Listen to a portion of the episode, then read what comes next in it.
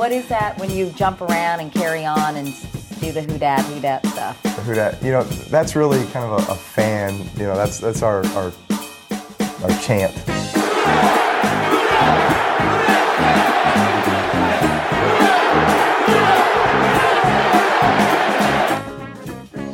Welcome back to the Duncan Holder podcast. This is the third edition of our resurrected podcast. Uh, I want to welcome you back into the program. It's going to be a little different one today. I'm your host, Jeff Duncan. You probably recognize my voice, but not in the host seat that usually is reserved for my cohort in crime, Larry Holder, who's off this week.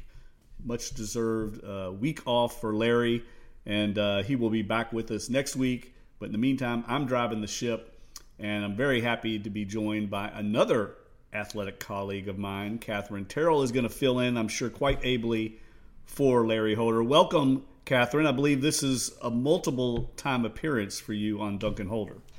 Jeff, I haven't been on in a while, and I haven't been on with just you in a while. So I'm just going to submit this proposal again that we change this podcast name to Duncan Terrell. I think it's got a better to it. Uh, that could possibly work. I'm not sure Holder will go for that. He's probably got some kind of copyright yeah. Uh, clause. He's probably got an attorney involved. We may uh, we may have to talk to our executive producer Jennifer Armstrong to see if we're willing to fight that battle. But I'd be I'd be on your side on that.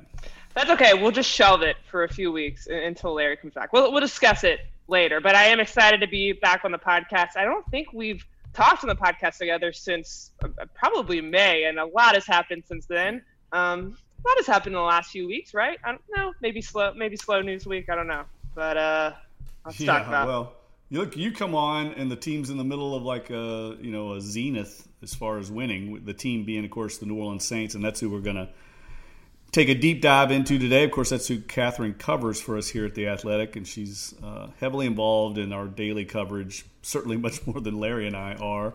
Uh, so we're going to tap into her knowledge on the team uh, take a deep dive into where this team stands 10 games into the season. And of course, we're going to discuss Taysom Hill. What else is there to discuss right now? Uh, the polarizing backup quarterback for the Saints got his first start, and we're going to kind of evaluate how he did. And I think we might find a little bit of a change in tune from Katherine Terrell about how Taysom performed. Um, I don't know about that. I feel like I've I've always been pro Taysom, right, Jeff? I mean, I've just said it so many times over. The... You weren't the only skeptic out there. Let's face it. Uh, there was a lot of people on both sides. It was almost like a political debate. You know, I, I don't think I've ever come across anything quite like that. I mean, he's a very polarizing player, which is interesting because. I mean, I think you would agree, at least in this regard. I mean, he's like one of the nicest guys in the world. So it's it's funny he's such a polarizing player because he's genuinely a nice guy that people, if they met him, would probably want their daughters to marry.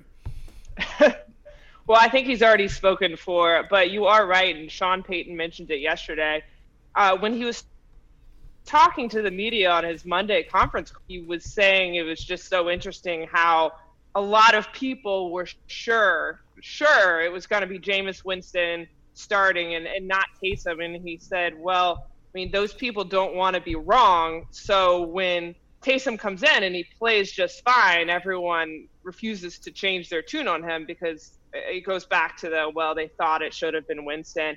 And it, he has been so polarizing since I, I, said this in my story for The Athletic yesterday. Since the moment he signed that contract back in April, it, it's so interesting how door for everyone in the NFL world to kind of opine as to whether that contract should have been signed. And as you said, I, I admit it. I mean, and I was very skeptical of, of how Hill was going to play. I didn't think he had a great training camp, but there was always that intrigue factor there. What were we going to get on Sunday? And um, it was it was definitely interesting, and I'm excited to see. Yeah, you're more. right. It, it almost felt like. Uh you know, in, in politics where people pick their candidate of choice and then they just dig in. I mean, that's who they're for, and they don't exactly. care uh, one way or the other. I mean, we saw that in the last presidential election for sure, and it feel, feels like that with uh, Taysom Hill and Jameis Winston. Which I think I think if it were another quarterback besides someone uh, as credentialed as Jameis Winston, somebody that has that pedigree, it might be different. You know, if this were maybe Luke McCown, that was kind of a, a journeyman guy. I'm sorry to bring up Luke McCown, uh, you know, but uh, he because Jameis Winston was the former number one pick in the draft, he's got a lot of people that believe, hey, maybe the Saints can tap into that potential. Uh, so I do think that adds a little bit of a different dynamic to it. But uh, I, I, kind of feel like if Jameis Winston would have played, they probably would have won the game too. They'd had a game plan, uh, you know, devoted to him and his skill set. And this team's so good in every other phase that really all you have to do at quarterback is just make a few plays and not screw up and you're going to win with the way this team's playing right now, right? Yeah, I absolutely agree. I think that Winston would have won the game as well if he uh, managed the turnovers. I, That would have been the only difference, just because we know that Winston is more liable to maybe take a few riskier shots. But it comes down to Payton is so good at putting players in the position where they need to be put, to game planning around his players and elevating their skill set. I mean, last year you saw this with Teddy Bridgewater. I mean, yeah, the offense was a little compromised when Bridgewater came in, but they managed to game plan around him. They figured out what would work for him, and they went undefeated. And, and now you're looking at a totally different situation a year later, a different quarterback, and they're still winning. And I think it's because the Saints have this ability not only to do that, but around this time of the year, they kind of start to to peak and play their best, and that's exactly what you want your team to be playing the best going into December. I mean, and, and just look at how the defense is playing. A few weeks ago, we were wondering if the secondary could ever figure it out. I mean, and now all of a sudden, for the most part, they're playing very well. And yeah, I think people made the mistake, and often do make this mistake of looking at Taysom Hill, uh, what he was playing like the cameo role as a gadget player and seeing him come in for one play and then making a determination when uh, it's a totally different role when he's the starting quarterback and they have a week to prepare. And I, and I think not only is it Sean Payton, but what also has to be factored in here is this veteran offensive staff. I mean, Pete Carmichael, Curtis Johnson, Joe Lombardi, these guys have all been together for a decade and a half for the most part. And they just have, it's a very unique situation. There's really nothing like it in the NFL and that depth of knowledge and experience, I think, pays off for the Saints when they have to fill in with different players the way they did with uh, Mike Thomas earlier this year, the way they did for Brees last year. Uh, that is something that I don't think people take into account what goes on behind closed doors with that staff and how they're able to, as you say, play to a player's strengths. And uh, they certainly did that with Taysom Hill. I mean, he really didn't run the ball on any designed runs until the second half. I mean, they kind of wanted to keep him, I think, healthy, and that's I think another thing down the road. If he becomes the guy, they're going to have to uh, figure out because you can't have him running all the time. But that's part of what makes him good, right? I mean, that touchdown he scored in the second half, there was nothing there. It was a pass design pass play, and he just runs, scrambles around the end, and beats three defenders to the sideline and gets in the end zone on a play that that uh, you know really was designed for something else that's the kind of intriguing uh, make something out of nothing potential that he has that the Saints coaches see. And in this day and age where there's so many great athletes on the field, uh, that's becoming a more valued trait than ever uh, because the game's changed so much. Absolutely. I remember on Sunday when he started that run you were talking about, it was like, oh, there's nothing there. He's not going to be able to make anything out of it he turned the corner so fast. I mean, he had three tacklers just kind of dragging behind him. I mean, some receivers couldn't turn the corner that fast. I think we forget how, how fast he is. And I always wondered if you make Taysom the quarterback, does he lose what makes him special? Just like you said, because when I covered the Bengals for ESPN, Marvin Lewis always used to say running quarterbacks always get hurt. They all get hurt eventually. And he has had his share of injuries in college. So it's something they're going to have to figure out and manage, but not right now. I mean, right now, just kind of put him in the best spots, just like we said, and kind of see what he can do. And maybe for the next two weeks, uh, maybe for the next four weeks. I, I don't know how long it's going to be before Brees gets back. Probably sooner rather than later, knowing him. But I mean, yeah, he he's going to keep surprising people. I think. I think they just forget This guy is actually really fast and really athletic. You would think people wouldn't forget it goes by the wayside sometimes. Yeah, and I think we have to credit Payton and his staff too, because like, yeah. uh, you know, let's face it, uh, those guys have a proven track record of of showing uh, that they can plug in players and their offense is going to be successful. Now, it helps when the defense is playing the way it is right now. Uh, you alluded to it earlier. I mean, they are playing lights out, and this is the second time they've played against what I would consider to be a good veteran quarterback, Tom Brady, three weeks ago, uh, and then Matt Ryan on Sunday, where they really sh- shut down a capable offense. You know, I, I, don't get impressed anymore when you go against Nick Mullens and a bunch of backups and you shut them down, or Nick Foles and that pedestrian offense in Chicago. But when you do it to guys like Matt Ryan and Tom Brady, that opens my eyes because uh, those are credentialed quarterbacks in this league, and they have big time weapons on the outside. Obviously, it helped that Julio Jones uh, went down early, but uh, the fact that the Saints did this without Marshon Lattimore in the lineup, uh, to me, uh, if I'm Taysom Hill, I'm just trying to not mess up, get a few touchdowns on the board because the way the defense is playing, uh, you know, 20 points, 24 points is going to be enough to get a win. Yeah, and the way the defensive line played, I mean, by far the best we've seen them all season. It's it's almost as if they're finally coming together. I don't know if this is I hate saying breakthrough moment of the season for Cam Jordan. I mean, Cam Jordan is Cam Jordan, but man, he was just on fire the other night and it's it's it kind of taken a while for him to get to this point and I think part of that is because of the rest of the pass rush was kind of still catching up and teams just focused all their energy on Cam and, and once Trey Hendrickson started to emerge, I think things started to change. But I mean, defensive line played great, linebackers played well, secondary played great. The really only um, obvious error was Janoris Jenkins falling down on that big pass play. I can't really think of any, any other huge mistakes they yeah, made. Yeah, they had a few ticky tack like holding calls, uh, you know, but that's going to happen with the Saints. That's the way they play in the secondary. Uh, they're going to live and die with those, and, and hopefully the aggressiveness pays off in the long run. But I thought it was another good game for Chauncey Gardner Johnson. I thought Kwon Alexander flashed again. Uh, you know, they've made these incremental improvements over the last year, and I think it's important to note, like, their core defensive players have all been there. The tent poles are, are, are Cam Jordan, uh, you know, Marshon Lattimore, Demario Davis. But incrementally, they've improved at all the other positions. You know, last year going and getting Janoris Jenkins, who was an upgrade over Eli Apple uh, you know, getting Kwon Alexander this year in a trade, who appears to be an upgrade over Alex Anzalone. It's like they've they've made these little improvements at the supporting positions that have made this defense better, and I think those kind of subtle moves have paid off. Uh, even with Malcolm Jenkins, who started slowly but is really starting to play well now as well. You can see why they went after him. Uh, this defense, I think, is legit on all three levels, and I don't think you could could have said that in the past. And yes, look, when they play Patrick Mahomes in a few weeks, I'm sure he's going to put up his share of points, but he does that to everybody.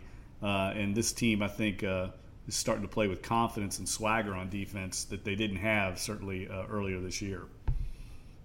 Yeah, I mean, even take Patrick Robinson for example. I mean, I know he's had a, a weird career, and sometimes he just his play makes you want to pull your hair out, but in his role as a backup when he can come in for a short amount of time, I, I think that they, they have a ton of confidence in him and he can play within himself. I mean, he was actually fine. I mean, against a compromised Julio Jones, but still he played fine. Yeah, you don't want him playing for an extended period of time, but I mean, it's just like you said, the Saints look at their backups and manage their starters.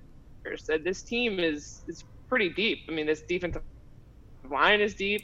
Um, just thinking top to bottom, there's really not too many holes right now with the way they're playing. And I'm not trying to, um, I guess, take too much out of one game, but I think this all goes back to, to Tampa and a little bit back to Chicago um, with how they, they've been playing. Yeah, you know, there was a point in the game yesterday when I was doing my film review of the game on Sunday. I was watching the replay yesterday where the Saints were were just getting after the Falcons' offensive line, uh, you know, really turning back of their ears. and I looked at the lineup that the Saints had on the field. They had Marcus Davenport at one end, Carl Granderson at the other end. Uh, Shy Tuttle and Ryan Glasgow were the two defensive tackles. So we're, we're basically talking about the entire number two defensive line for that game. Uh, a couple of guys like Carl Granderson uh, and Shy Tuttle, who were undrafted free agents, and Ryan Glasgow, guy they just picked up like 10 days ago, and they dominated the Falcons' starting offensive line. I mean, they just completely stoned them, dropped Todd Gurley for a loss. And I thought, my goodness, I can't remember the Saints ever having this kind of depth along the defensive line. And they just showed in that game that uh, it was pretty distinct uh, difference. It, when Matt Ryan dropped back and he had time, he found guys downfield. He was able to, to make some plays. But when he didn't have time, which was most of the time, he was under duress and just looked he looked downright bad at times. And it just shows you what pressure does, even to good quarterbacks like Matt Ryan. And so if the Saints can continue this this rotation – uh, in that game Sunday, they didn't have obviously Sheldon Rankins has been out. They didn't have Malcolm Roach, who they're very high on. That's two more defensive linemen in the mix. I, I just don't think they've ever been this good and talented and deep along the defensive line, and, and it's it's a staggering contrast when you look around the league. Uh, no one's got this kind of depth up front the way the Saints do. I feel like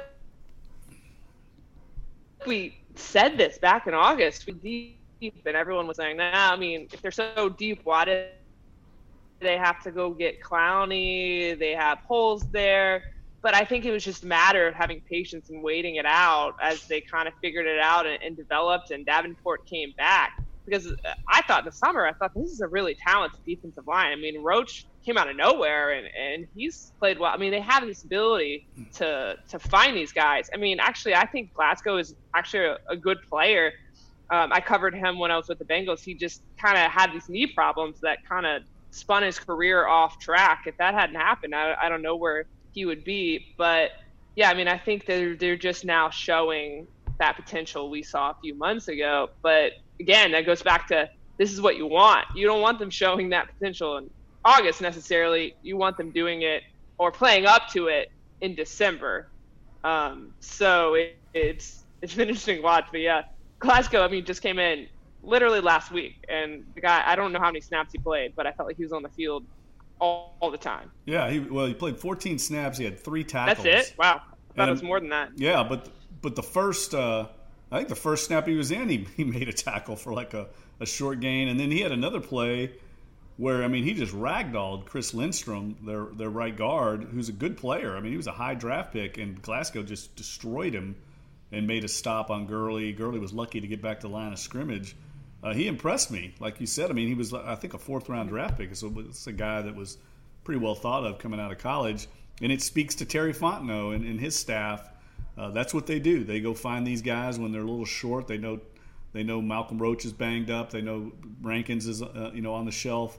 So they go find a guy like Glasgow and are able to plug him in and get some production out of him in a pinch. And that, to me, has been one of the the biggest improvements in the Sean Payton era is how much better they are at finding depth. You know, getting these guys like a Jameis Winston to come in at a market rate, you know, low rate, Teddy Bridgewater, and they've got insurance when their key guys go down. I mean, we see it around the league, and uh, every Sunday when the Saints play, you mentioned Patrick Robinson. I mean, they've got enough depth to where guys come in and, and the ship doesn't sink. You know, they play fine, and it's this collective strength around them that I think kind of props them up.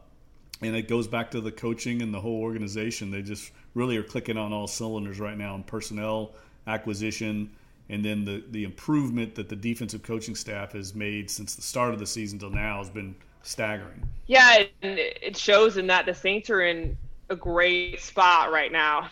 I say great spot. Maybe that's an understatement. They're the number one seed in the NFC right now.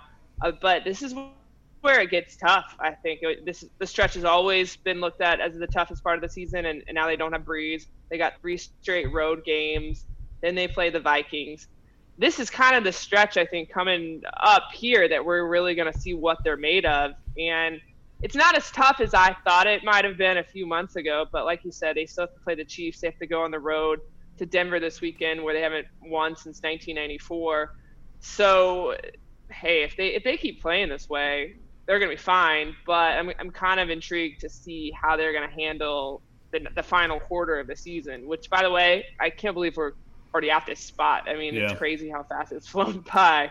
Yeah, and look, look, the, I'm looking at the Denver weather forecast. Sunday high of 46, low of 28. So it's probably a good idea you're not going cat because uh, that uh, that would bad. be a little chilly. A little chilly Someone actually, someone actually sent me a picture uh, today of their house in Denver, and it was just covered in snow. Meanwhile, we're just here in New Orleans and enjoying the what is it today? 65 degrees. Yeah, I don't, I don't, I don't, I don't miss that. Um, and you mentioned about how they haven't won there in a long time. I mean, this is the one team that Sean Payton has not beaten uh, since he's taken over as Saints head coach. Uh, they're 0 and 3. Drew Brees, I know he's not playing this game, but he was 2 and 8 against the Broncos. This is a team they've struggled against, and it does have the feel. We always talk about these trap games, but it has the feel of a trap game to me just because it's a team you don't play very often. You're going out, playing them on the road, outdoors. Uh, but if there's ever a game that Taysom Hill should feel comfortable in, it should be this one, right? I mean, he played at Brigham Young. They played outdoors, uh, you know, in the same neck of the woods geographically. Uh, you know, I think this is the kind of game built for him if you want to run the ball and uh, take advantage of his running ability. Maybe we see a little more of that wildcat with Alvin Kamara. So, in some ways, I think I think they can get through this uh, as long as they just don't throw in that proverbial clunker that they throw in seemingly once a year. You know, I honestly thought the clunker was going to be against the Falcons this week. I actually predicted them to lose only because I thought maybe all those injuries catch up to them. I mean, it would would have made sense. It would have been understandable if they lost. So I don't even know if clunker is the right term. Um, but hey, you know, they didn't. But uh, this one is, is interesting. I, I don't know that you can call it a trap game just because when you don't have your starting quarterback, I don't think anyone can really relax. But it is one of those games, as you were alluding to, that it would set up perfectly for the Saints to to lose, and yet, I mean, I don't know. I I, I would pick them to win this one. I, I can just see them kind of continuing on this this role they have going, and um, I didn't even think about the fact that Taysom Hill, Taysom Hill is used to playing in situations like starting quarterback. I I didn't even consider it until you did that. Yeah, Pocatello, Idaho boy. I'm sure in high school, right? He played played in some cold Right. weather games. And so, like, look, I got some stats for you. This is pretty striking. This is going to be in my my piece on Friday in the Athletics, so a little sneak preview for our listeners. But it, it really does put it into uh, illustrates just how far the Saints defense has come. Okay, the first five games of the season, they allowed 30 points per game, 337 yards per game, and 100 rushing yards per game uh, on average in those first five games. The second five, so we have a perfect line of delineation here. They have allowed 14.4 points per game, 267 yards per game, and 48 rushing yards per game, half of what they were allowing. Those three totals all lead the NFL. Uh, yards, points per game, and rushing yards per game. So they're not only improving, I mean, they're playing better than any other defense in the league right now, and it's not always against uh, inferior offenses. I mean, like we said, Tom Brady, who also struggled again last night against the Rams, uh, and uh, the Atlanta Falcons, who can put up points on just about anybody, they shut those guys down as well. So I think we really have to look back at that bye week. It was after five games of the season. And remember, Sean Payton said, We're not going home. Our coaches, nobody's taking time off. We're going to figure out what's wrong with this team, especially defensively. And I'm trying to find out what went on in those in those meetings that week because I think that would made a huge difference in this team because clearly the defense has been a different unit uh, since the bye week. Well, uh, now Jeff, I'm going to need you to to find out and get this story. I mean, I read that. I'd love to know that. Actually, uh, reminds me to like years back when uh, the defense was playing really poorly under Rob Ryan, and didn't Payton say something like he sat in his office and ate gummy bears for several days uh, while trying to figure this thing out? And I don't know if they figured that one out, but uh, clearly they have figured uh, this one out. And um, as we were talking about, they're gonna need it when uh, Patrick Mahomes comes to town in a few weeks. Hey, Brees could be back by that point. Maybe maybe we do see Brees and Mahomes just like we we talked about. Yeah, that'd be that'd be great, wouldn't that'd it? Be cool. A great matchup. I mean, the fact we, we already saw Brees and and Rodgers, and we've seen him against Brady now, and I definitely think he's going to be back. I mean, I was told last week that they're really optimistic about him getting back uh, ahead of his timetable. I think it's going to be he's going to be out three weeks. The IR designation, which would take him out through the Falcons game after this Broncos game, and then I think he'll be back for the Eagles game uh, on the road. And the Eagles are really a mess right now. Uh, that game looked like a tough one when the season started, and now it doesn't look nearly as tough. Carson Wentz is under siege in Philadelphia, so this stretch right now looked tougher. I think when the season started, and now that we're looking back, it really was that opening stretch when you think about it. I mean, the Raiders are pretty tough out right now. Uh, obviously, the Packers uh, are playing have been playing very well. Uh, that early season stretch looks to me like that was going to be the most difficult part, at least as far as top quarterback play. Uh, you know, and that, I, I, think that's how the league goes right now. If you have a quarterback, you can have a chance to make a deep playoff run and maybe win a Super Bowl. If you're searching for a quarterback, you know it's the haves and haves not have nots, and uh, it's playing out this this way this season because uh, uh, some of these teams are struggling. Some of them because of injury, but others you can already tell are trying to get in the Trevor Lawrence sweepstakes for next season. Um, well, let, let, me ask you about this because this is something that we haven't talked about really publicly, I don't think, or on the podcast. But let's switch our attention to special teams real quick, which has been a strength for this team.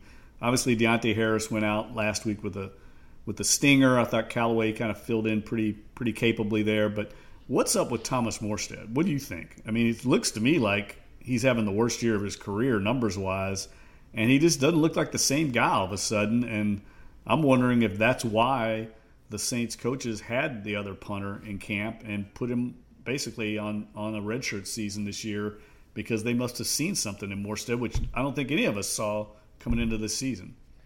I think that's exactly why. And at the time, I think I even wrote like Thomas Morstead is, is going to be just fine. Like he's not done yet.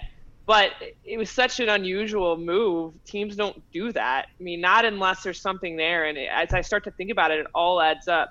Morstead's been on this like crazy workout routine. If you see him at practice, he's always on the sidelines doing something. He like has like a six pack, and I wonder if he started doing all that because he felt, I mean, Father Time is creeping in on me, and this this coaches saw something too. I think teams are always looking to replace specialists if they make a lot of money. I mean, that's a given. Well, next year they have a bad cap situation. Morstead's going to be expensive. He's not punting well.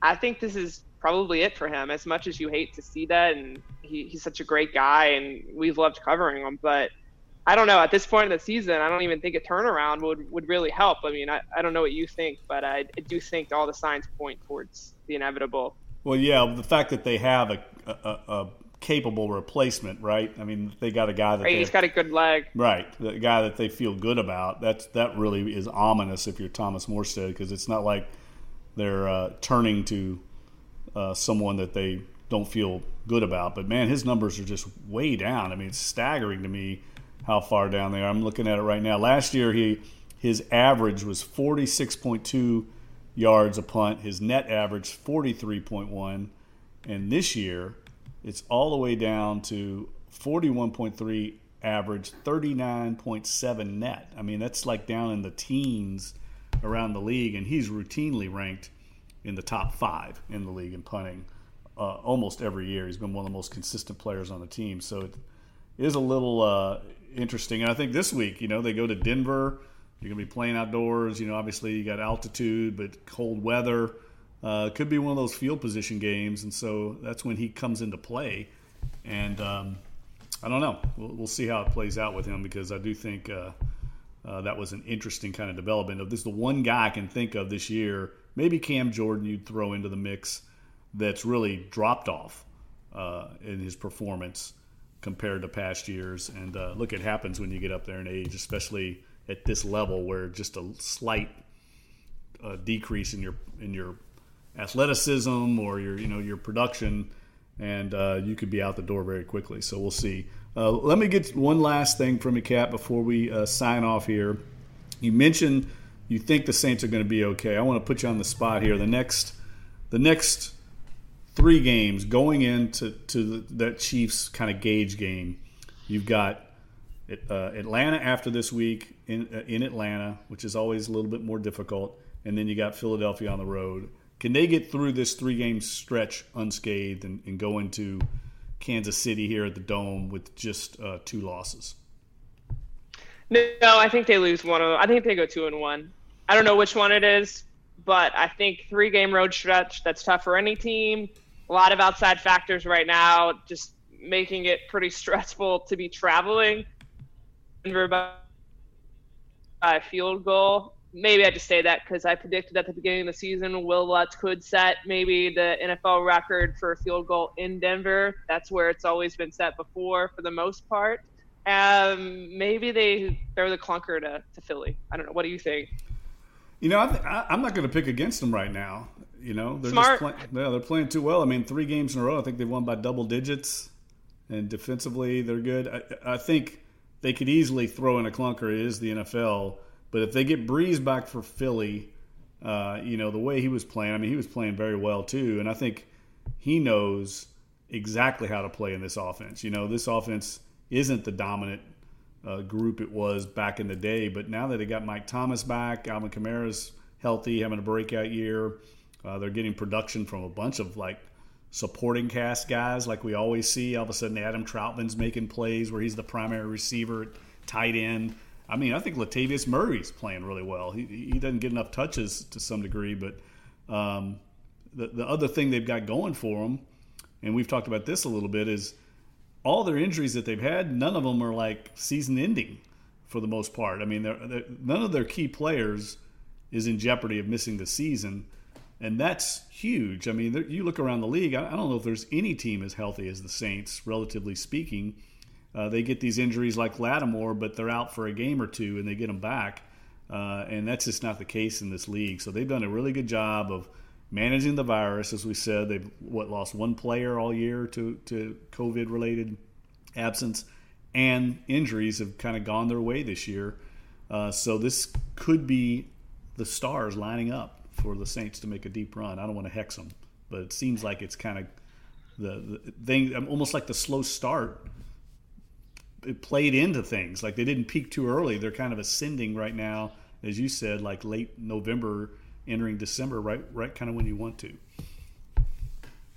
Don't jinx them, Jeff. I, I'm certainly not going to, since everyone always refers to me as the curse or, or whatnot. but I do think that things are aligning in a way that it makes it look like the Saints have this ability to make a run. And hey, no one else in the NFC is is really got out there claiming their stake as the best team in the NFL. I mean, or the best team in the NFC. I mean, that's the Saints yeah. are actually the Saints are the ones doing that.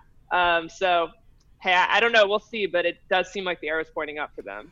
I think you'd have to say they're the best team in the NFC right now for sure. Yes, I mean, I know they got the best record, but they're playing better than anybody else, and that's good news as uh, we head into Thanksgiving for the holidays, and uh, the Saints have shown in the past that uh, this is kind of when they start taking off.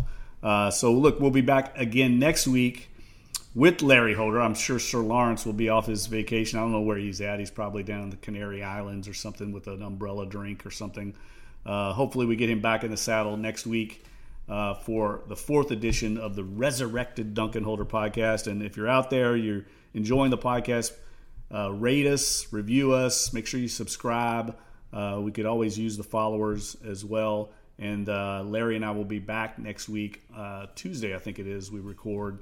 And we'll be reviewing the Broncos game, assuming it's going to be a Saints win, but you never know. And we will look ahead uh, to the Falcons, uh, game two of the Falcons rivalry, uh, on the Duncan Holder podcast. So thanks for joining us on this edition of DNH on the Athletics Podcast Network.